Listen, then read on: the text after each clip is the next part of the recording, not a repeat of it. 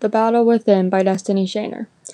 Everyone says as you grow up to be who you are, and many express themselves in their careers, such as the military.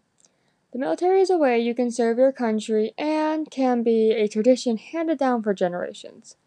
Many go in happy and ready to take on challenges that will occur.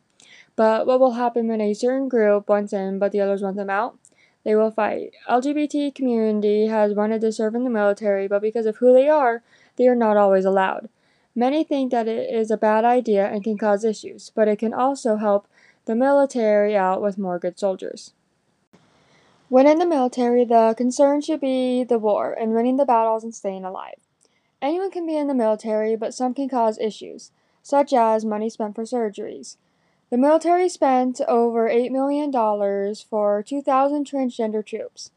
Not only money is the issue, they can also make others feel uncomfortable, and when they have a problem, the leader has to take time out of their busy schedule to fix that problem. But not only that, others say anything about the LGBT community, and it can be taken as harassment even if it's not meant in that way. And the leader also has to take care of that as well. Although many problems start with them serving, they can also help double in numbers. They can be kicked out for their gender or who they love, and that has nothing to do with how good of a soldier they can be. Being gay or transgender can ruin a career that some love. Before the policy Don't Ask, Don't Tell was taken down, they always had fear about being kicked out and had to hide who they were. They would keep their personal lives a secret so no one would know that they are gay or trans, and in return, the military would not ask about personal lives or anything too personal that would give away that secret.